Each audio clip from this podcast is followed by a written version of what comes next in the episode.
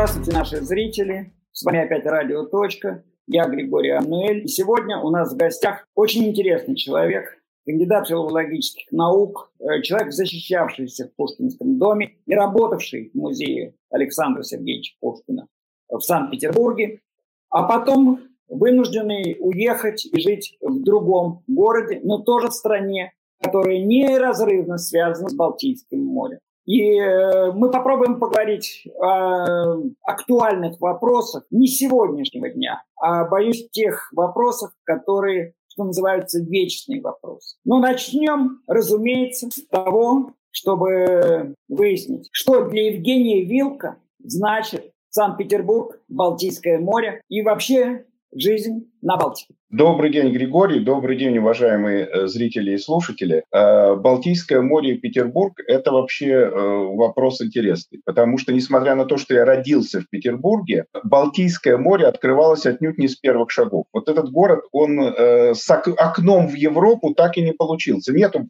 фасада Петербурга, который в сознании всех, вот там, где гуляют, на набережной, там, где море открыто, там, где ветра приходят, там, где корабли приходят. Это как-то, так сказать, маргинально в Петербурге. То есть то, что это город открытый Европе, я открывал для себя э, только постепенно с течением жизни. Думаю, что многим это еще предстоит открыть. А что можно сказать о сегодняшней ситуации, о проблемах русской и украинской культуры, которые столь актуальны и которые, э, из которых пытаются вычеркивать, в общем-то, имена, которые давно заняли свое место, не только даже в конкретной национальной культуре, но в мировой культуре?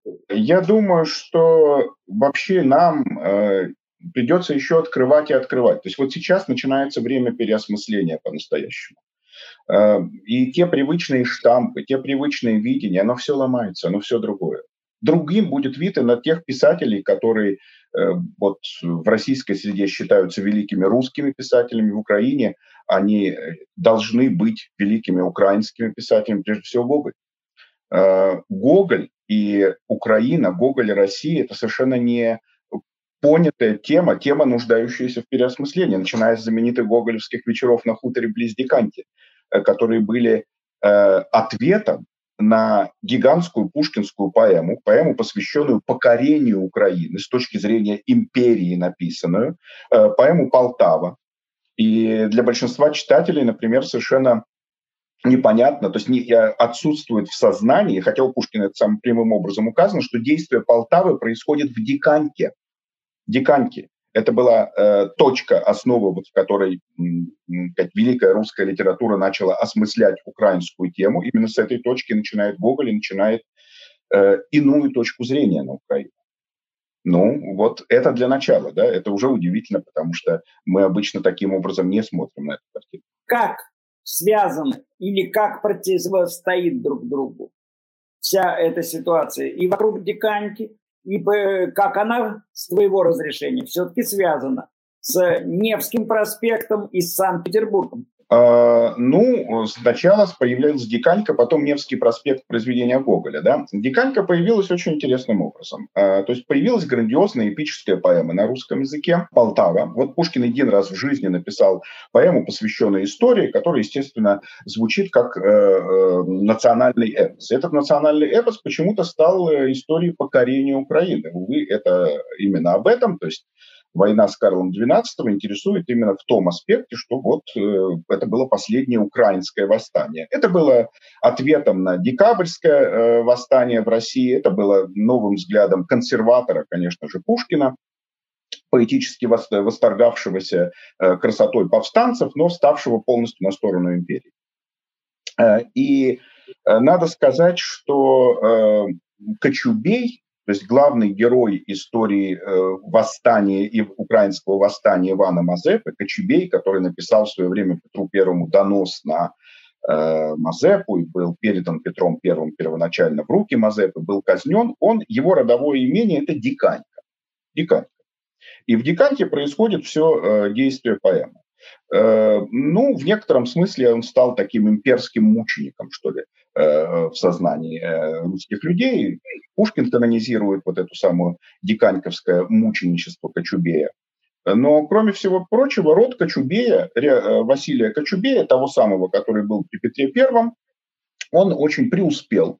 Э, по-настоящему его потомки поднимались по э, имперской лестнице, так сказать, России. И Виктор Павлович Кочубей в пушкинские времена отстроил грандиозный дворец в Диканьке. Вот в нашем сознании Диканька – это что-то такое абсолютно провинциальное. На самом деле там стоял грандиозный дворец, грандиозный парк, куда торжественно приехал император Александр I при Гоголе, при мальчике Гоголе. Это все было, его имение было недалеко, в 817 году.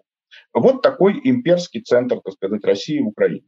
А в завершении великой эпической поэмы Пушкина на все на это бросается взгляд издали, на всю историю э, сражения под Полтавой Петра I, на тех героев, э, романтических героев Украины, которые были при этом, и звучат э, чеканные слова э, в гражданстве северной державы, в ее воинственной судьбе, лишь ты воздвиг герой Полтавы, огромный памятник себе. Вот есть огромный памятник империи, огромный памятник Петру Первому, а под ним слепой украинский поэт, именно так у Пушкина, то есть это как бы отсылка к Гомеру, эпическая поэма, слепой украинский поэт, поэт поет, тем не менее, песни об Украине как бы вот в некотором углу в своем. Рядом с Диканькой, рядом вот с тем э, грандиозным имперским памятником. Вот с этого момента и начинает Гоголь свою, э, начинает Гоголь свою э, вечера на хуторе, то есть рядом с Диканькой звучат эти самые украинские песни. Ну и среди этих украинских песен, надо сказать, звучит главная песня у Гоголя. Главная, трагическая, непонятая до сих пор. Это произведение, которое называется «Страшная месть». Ну, уже это название, как бы дрожь по коже. Не все помнят э, эту абсолютно мистическую историю, а э, история мифологическая, действительно не просто история э, Украины, хотя речь идет о некой вот, боевой истории 17 века, но миф, миф звучит в этом произведении. Речь идет о древних временах, когда построились двое братьев-казаков, Иван и Петр, внимание, Иван и Петр. И Петр позавидовал э, Ивану и убивает, сталкивает его с высокой горы вместе с сыном, привязанным к седлу э, лошади за ним. И вот э, мстит с тех пор э, перед Богом Иван, э, всем потомкам Петра месть отложена, не Петр, а его потомки испытывают месть, и самый страшный, самый последний потомок, э, наконец, придет на ту же самую гору, и мстителем Иваном будет брошен в пропасть, в ту самую, которая когда-то был э, Петром сброшен казак Иван вместе со своим сыном. Этот страшный Петр э, на горе это прямой ответ э, был пушкинскому грандиозному э, памятнику Петру. Грандиозный памятник Петру в сознании всех читателей того времени это, конечно же, памятник Петербурге. Памятник, построенный при Екатерине, Петр на скале, который называется «Гром камень». И есть интересная особенность литературы XVIII века, где эта скала называлась горой. Вот такой вот поэтический образ. Гора посреди Петербурга, на которой возвышается конный император, э, перед которым, как э, маленькие муравьи, ходят люди. На эту гору как раз и откликается гоголевский э, «Страшная месть».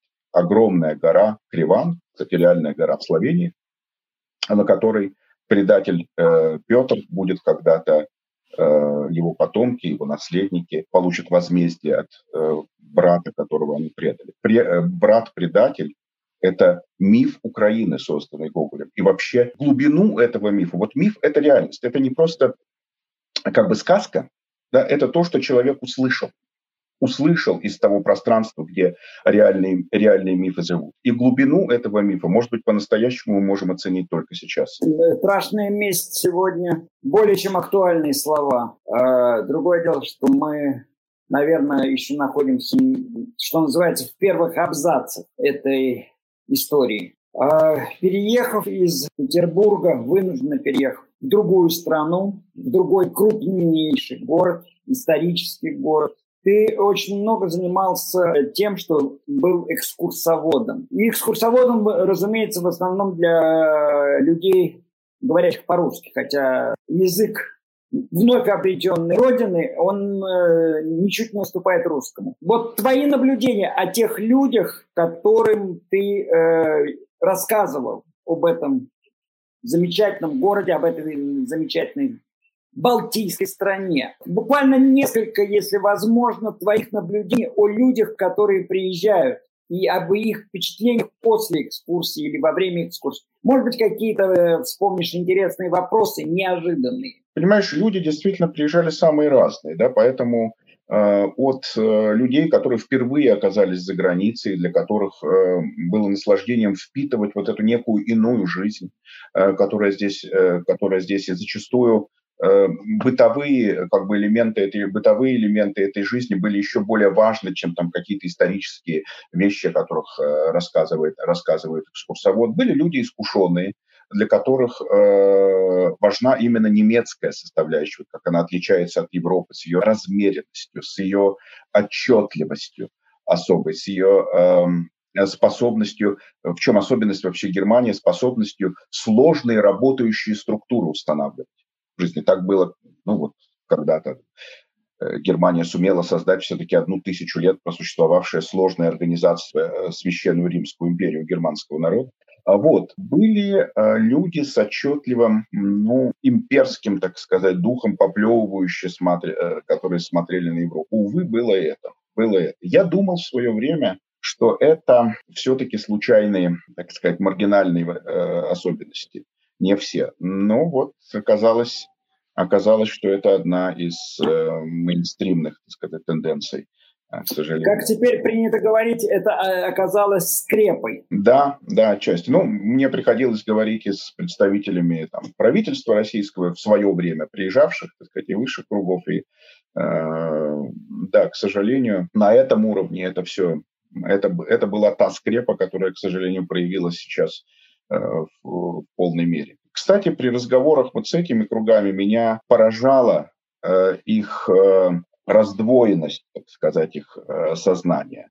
С одной стороны, с презрением значит, поплевывания на Европу, так сказать, с гордостью собой, а с другой стороны, с желанием все-таки здесь оказаться и прикупить здесь прикупить здесь недвижимость, включая тех самых, самых отчаянных проповедников последствий русского мира, Э, значит, которые время от времени появлялись здесь. Но, может быть, смотри, возвращаясь к твоему предыдущему, судьба Гоголя и судьба Пушкина трагичны, но различны. Гоголь имел возможность выехать из Российской империи и выезжал, а Пушкин никогда. Вот как э, это, с твоей точки зрения, э, переносится в сегодняшнюю ситуацию? Что касается пушкинской истории, э, не выездного, вообще не выезд, за, за Пушкиным э, шел длинный шлейф э, протестного поэта. Этот, э, в принципе, это произошло с его там, стихотворения «Кинжал», который был ответ на убийство русского э, шпиона, таким его считали, по крайней мере, в Германии, немецкое студенчество Августа фон Коцебу. Сам по себе это очень интересный, это очень интересный персонаж.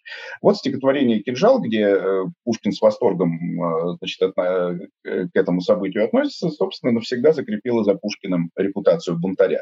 Реально он э, очень стремительно к консервативной позиции еще до декабристского восстания есть его трагедия Борис Годунов – это с идеологической точки зрения уже э, значит, он становится, становится консерватором. Э, иногда репутация очень долго за человеком следует, так что э, Пушкин все-таки мог, если бы не это, мог получить, и думаю, что если бы как бы несколько лет жизни было еще ему отведено, он, честно говоря, все-таки получил бы разрешение на выезд за границу, но для него в жизни это было действительно закрыто, для него это была мечта, он пытался это не раз, пытался это сделать. Э, ну, мы говорили э, с тобой, не скрою, с Григорием, вот обсуждали эту, обсуждали эту ситуацию, и э, здесь э, говорили о том, что у тебя была как раз мысль, что это человек центрального региона, то есть сам сердце империи, которому сложнее, сложнее империя его притягивает как вот чугунное ядро кометы, да, какое-то там свинцовое ядро какой-то планеты, как бы ему сложнее всего оторваться. Гоголь человек, э, человек, э, вот так скажем, периферии этой империи, да, с которой, э, с которой проще, проще перескочить и проще получить разрешение. Ну, да, это в какой-то мере, конечно, конечно, действует, но здесь просто важна очень э, вот эта протестная репутация Пушкина, которую он заработал в самые юные годы, его связь, так сказать, с тогдашними декабристскими э, кругами, от которой ему не удалось э, отмежеваться вот до конца. Э, до конца жизни своей, хотя сам он от этого достаточно отошел. А насколько, с твоей точки зрения, на Гоголя повлияла именно возможность выезжать в Европу? Насколько Гоголь стал европейцем? Ну, он и был европейцем по рождению, в общем, как человек культуры, европейской, безусловно.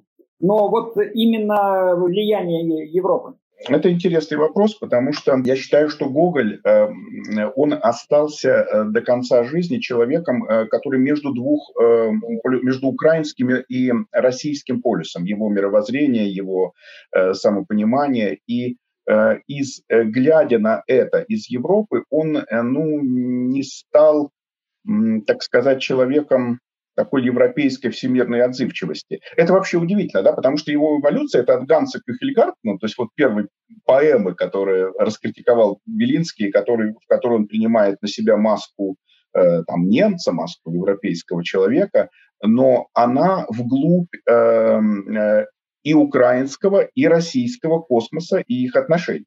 Украинский космос вот для этого для нас очень закрыт. Почему? Потому что ответ на этот вопрос на самом деле в очень смешном, очень э, таком милом, произвед... казалось бы, э, произведении Гоголя «Ночь перед Рождеством». Ну, там Потемкин, Потемкин, который, э, если в двух словах сказать, рассказывает казакам, напоминает казакам, пришедшим к Екатерине, что они дал, э, помнят ли они то, чему он их научил. Ну, одним словом, Потемкинская деревня, э, чтобы власть услышала, то, что она хочет.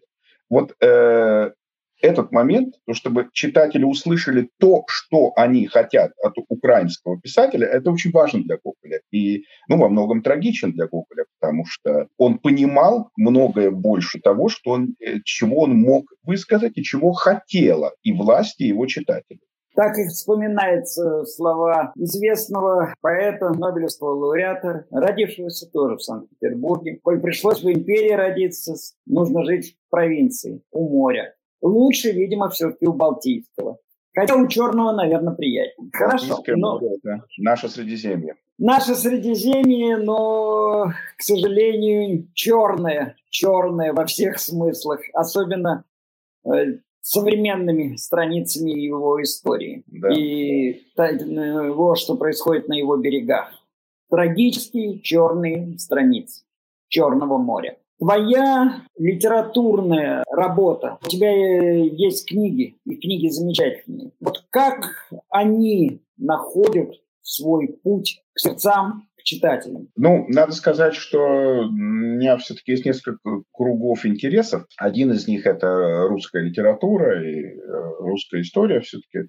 То есть то, что было изначально. Другое, я, сказать, живу давно в Германии, написал там, книгу о здешнем короле Людвиге, Людвиге II немецких. И э, то есть в русской литературе у меня публикации, да, разные статьи. Вот книга как раз о немецкой. Есть другой там, круг интересов, это история евангельская история, библейская, но это как бы еще ждет своей реализации на самом деле.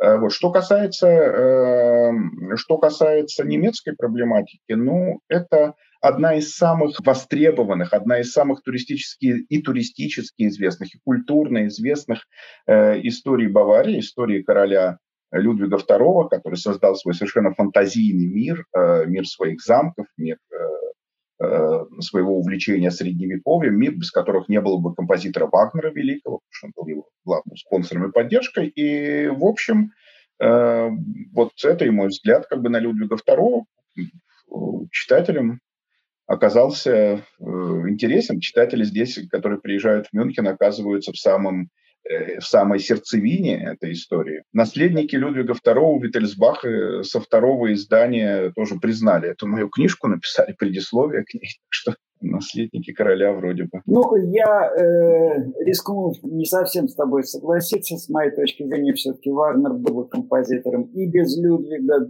Наверное, они взаимно друг на друга влияли очень сильно. А, особенно вспоминая слова Людвига, которых он очень часто Вагнер практически сравнивает с божеством. С отцом, с божеством, с э, высшей силой и высшим влиянием на себя на Нет, я, Поэтому я, Вагнер, я думаю, был бы все равно величайшим композитором в истории Нет, музыки. Вагнер сформировался как композитор, безусловно, еще до встречи, так сказать, с Людвигом II, и э, из истории музыки он бы никуда, он бы уже, безусловно, остался, даже бы, если бы этой встречи никакой не было. И о влиянии, ну вот, э, человеческом и культурном, я, ну, Людвиг II при всем его интересе не был решающим в этом смысле влиянием на Вагнера, безусловно, конечно, ни в коем мере. Он был спонсором очень важным. Да. Вот без его... Он, без он, его... он был меценатом. Он был меценатом, он был спонсором. Без его спонсорской поддержки просто не состоялся бы ни Байройт, ну, физически не было бы театра на, на, на его деньги на его деньги построен. Ни первые премьеры «Кольца», ни «Белунга» э, в Мюнхенском оперном, оперном театре. В общем, перед э, домом Вагнера в Байройте вполне по праву стоит бюст Людвига II. да, э, было время, когда сильные мира всего, правители, они заботились о культуре, они заботились о том, чтобы сделать свою страну лучше и красивее не себе построить чудовищный какой-то дворец, а дворец, который станет украшением страны. Хотя иногда эти дворцы и тогда воспринимались э, с некоторой критикой. Ну, с критикой воспринималась и Эйфелева башня, и вообще очень много новшеств в архитектуре, они всегда воспринимаются, как и вы вообще в культуре, э, часто с критикой. Э, но в любом случае это были люди с открытыми э, ушами, с открытыми глазами, я бы так сказал, ну, безусловно, с открытым сердцем. Э, чего, увы, видимо, многим современным политикам просто не дано. Ну, выходя из подворотни, очень трудно видеть горизонт далекий. Но вернемся все-таки к нашим, э, к твоему основному творчеству и к твоей сегодняшней основной теме э, Гоголю и к Пушкину, как двум колоссам двух сегодня столкнувшихся понятий о культуре и о мире. Если смотреть с их высот на сегодняшние происходящие страшные события, страшные прежде всего для Украины, конечно, что бы ты подчеркнул для вдумчивого слушателя и вдумчивого читателя, который, может быть, после этой передачи э, полезет и достанет с полки томик Гоголя или томик Пушкина? Ну, я бы сказал, что для украинского читателя, наверное, важно, сами украинские читатели подтвердят это или нет, э, все-таки воспринять э, Гоголя как, не как российского имперского писателя, воспринявшего этот дух, а по-настоящему человека, создавшего э, миф Украины и увидевшего трагическую составляющую этого мифа. А для российского читателя важно понять эту трагическую страшную гору в сознании Российской империи, на которую она сама себя поместила. Вот с этой горы надо спускаться. С этой горы придется спускаться и, и понять, что э, российская культура – это культура среди культур, это человек среди людей. Э, убрать это, убрать, ископать, так сказать, эту э, гору имперского самомнения. Вот это величайший урок, наверное, из грандиозного памятника на горе, который предстал воображению Пушкина, который предстал воображению Гоголя, совершенно по-разному увидит вот с этих двух сторон. Вопрос, который, наверное, мучит многих, э, кто особенно э, вынужден по собственной воле, а еще больше тех, кто по чужой воле оказывается в эмиграции. Э, что для тебя эмиграция?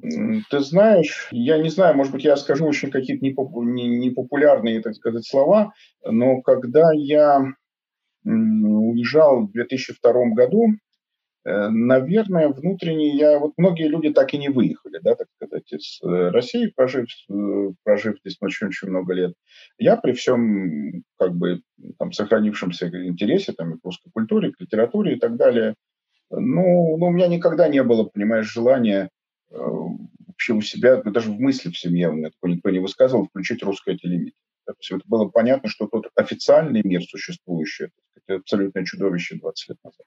Вот. А вот что было радостью для меня и интересом тогда, это мир э, встречи с э, европейской культурой. Я об этом мечтал 20 лет назад и, в общем, э, продолжаю как-то продолжаю постигать, только понимаю, насколько я мало, так сказать, как мало еще понял и как мало прошел этих встреч за это, за это время. Это радость встречи. Я бы сказал, что один из очень важных, так сказать, рецептов – это радость встречи с чужой культурой. Убрать этот приступочек, на котором находится, э, находилась культура многих империй. Да? Высоких, э, сказать, поплевывая свысока, так смотря на это, называя себя какими-то невероятными там, эпитетами величия и так далее. Радость встречи с другим. Это, наверное, очень важно. Скажи, пожалуйста, все-таки наша передача летняя, и не хочется так э, и так событий, которые заставляют отвлекаться от отдыха. У людей очень много. И мы уже упоминали море, в том числе даже черное. А значит, там где-то и виноград, там где-то и другие напитки, да и Германия без напитков трудно представима для любого туриста и для любого жителя Германии. Это точно. Расскажи немножко о том, а что такое напитки, которые веселят нашу душу и улучшают а, нашу жизнь. Ну вот с баварским главным напитком, я думаю, все представляют, что это за напиток.